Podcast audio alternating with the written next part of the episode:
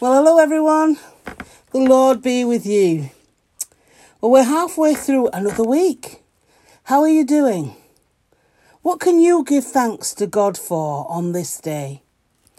I want to thank Him particularly for watching over all family members and friends returning back to school this week and having survived their first days back.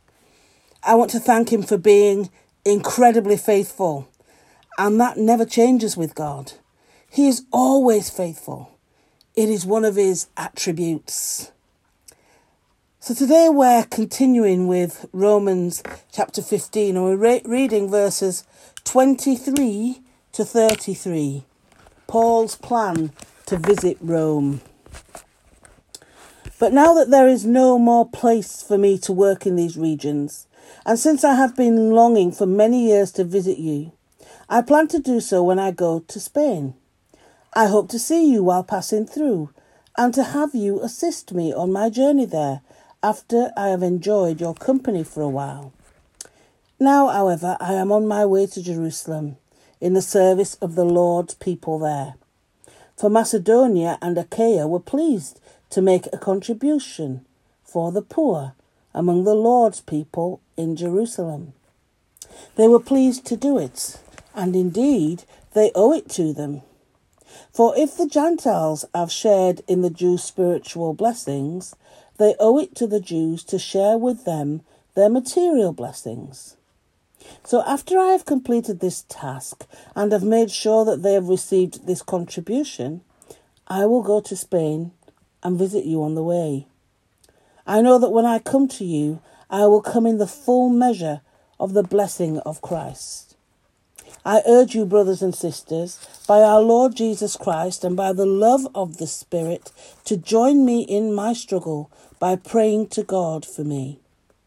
Pray that I may be kept safe from the unbelievers in Judea, and that the contribution I take to Jerusalem may be favourably received by the Lord's people there, so that I may come to you with joy by God's will, and in your company be refreshed. The God of peace be with you all. Amen. This is the word of the Lord. Thanks be to God.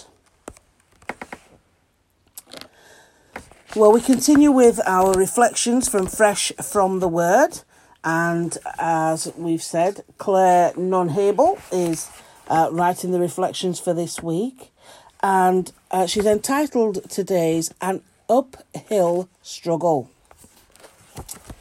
When Paul calls his life a struggle, he's not exaggerating. His letters, as well as the book of Acts, describe hazards such as shipwrecks, illness, and snake bites, and frequent vengeful attacks on his reputation and his life, including from people who considered themselves followers of Christ. It's clear that the people who really knew and loved him saw him as a role model and a hero. But it's easy to forget that heroes get tired and anxious and desperate and need the prayers of other strugglers. Being told to love our neighbour as ourselves is a balancing act. We must pray for each other, including for those who, like Paul, seem way ahead of us more heroic, more spiritual, closer to God. And we must pray for ourselves. If not, our prayer for others has no reality. People who say, Oh, I never pray for myself, are not relying on God in the everyday struggle. We have nothing to offer others unless we first receive from God. In this passage, Paul reminds us of the need to receive and to give. The Gentiles receive the spiritual free gift of being called by God, along with his chosen people, the Jews. And they in turn are asked to give material help to, to Jewish communities poorer than themselves. Paul gives all he has to all the churches he visits and receives the joy of their hospitality and love. It's the balance of giving and receiving, praying and struggling and rejoicing that draws so many different communities into one church, the body of Christ. Amen. It is that we are, it's another reminder that we are one church, the body of Christ, and that people listening right now, all over the world actually, there are different parts of the world that people are listening to this in, and yet we are all one in Christ because we belong to the body that's known as the church of Christ. Um, in my um, study Bible, it says this about prayer.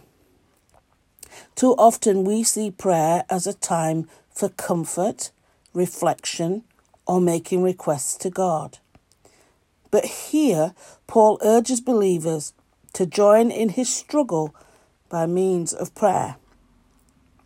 Prayer is a weapon that all believers should use in interceding for others. Many of us know believers who live in difficult places in order to communicate the gospel. Supporting them financially is part of joining them in their struggle. But prayer is also a crucial way of supporting them. Missionaries strongly desire the prayers of those who have sent them. Do your prayers reflect that struggle on behalf of others?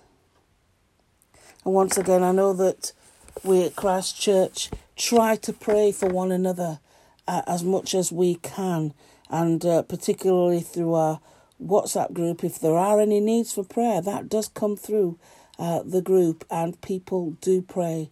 I thank God for that ministry that we have. Now, for further thought, Claire says, Are we more willing to share with and to give to certain people in need than we are with others? So, if we make that singular, am I more willing to share with and to give to certain people in need than I am with others? In other words, are we selective about who we share with? Are we selective? or are our hands and hearts open to all? Let us pray. Father God, make us generous in asking for blessings for each other and humble in asking for help for ourselves. Lord, in your mercy, hear our prayer.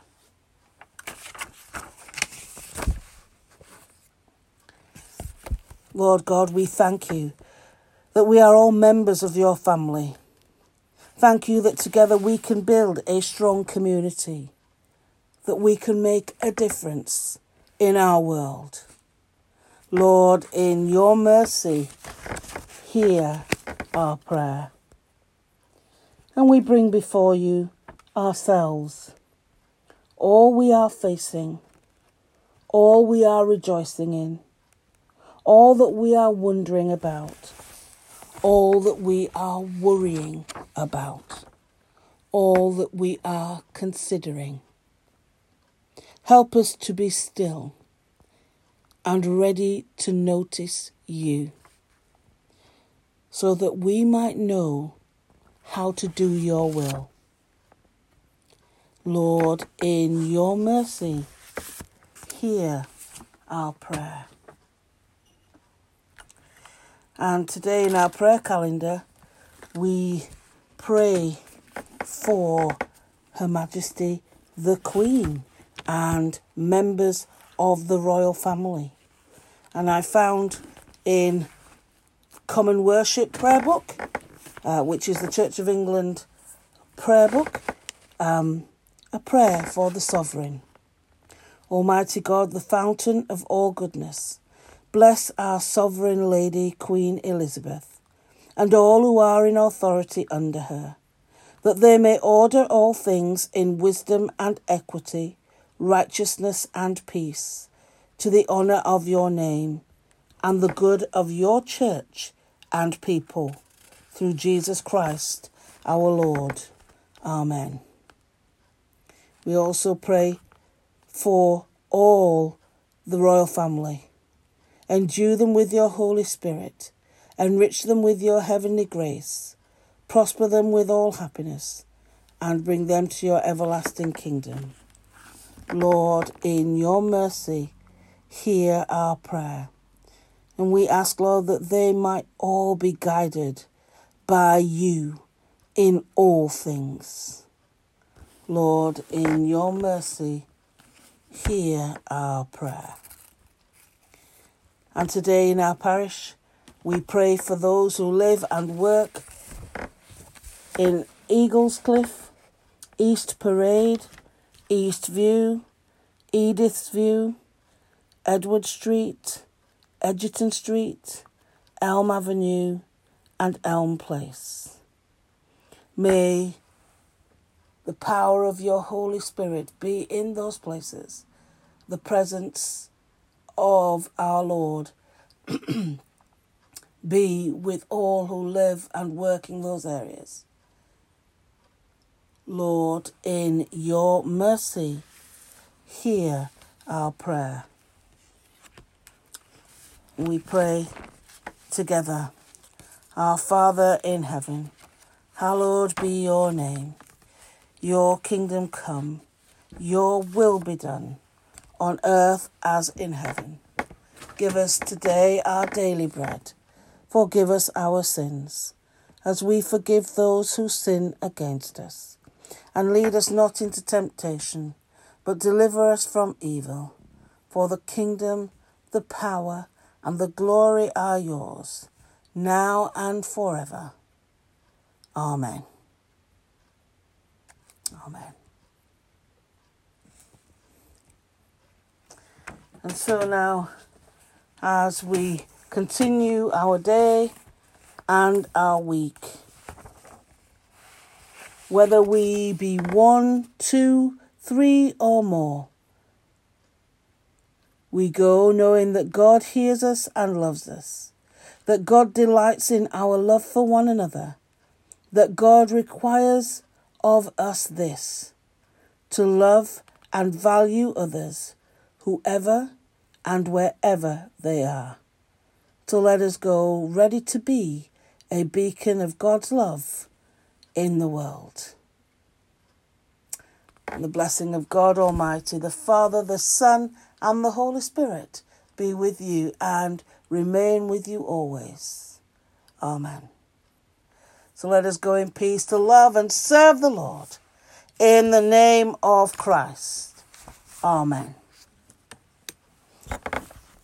So until tomorrow, everyone, have a blessed day and I'll see you tomorrow. Bye for now.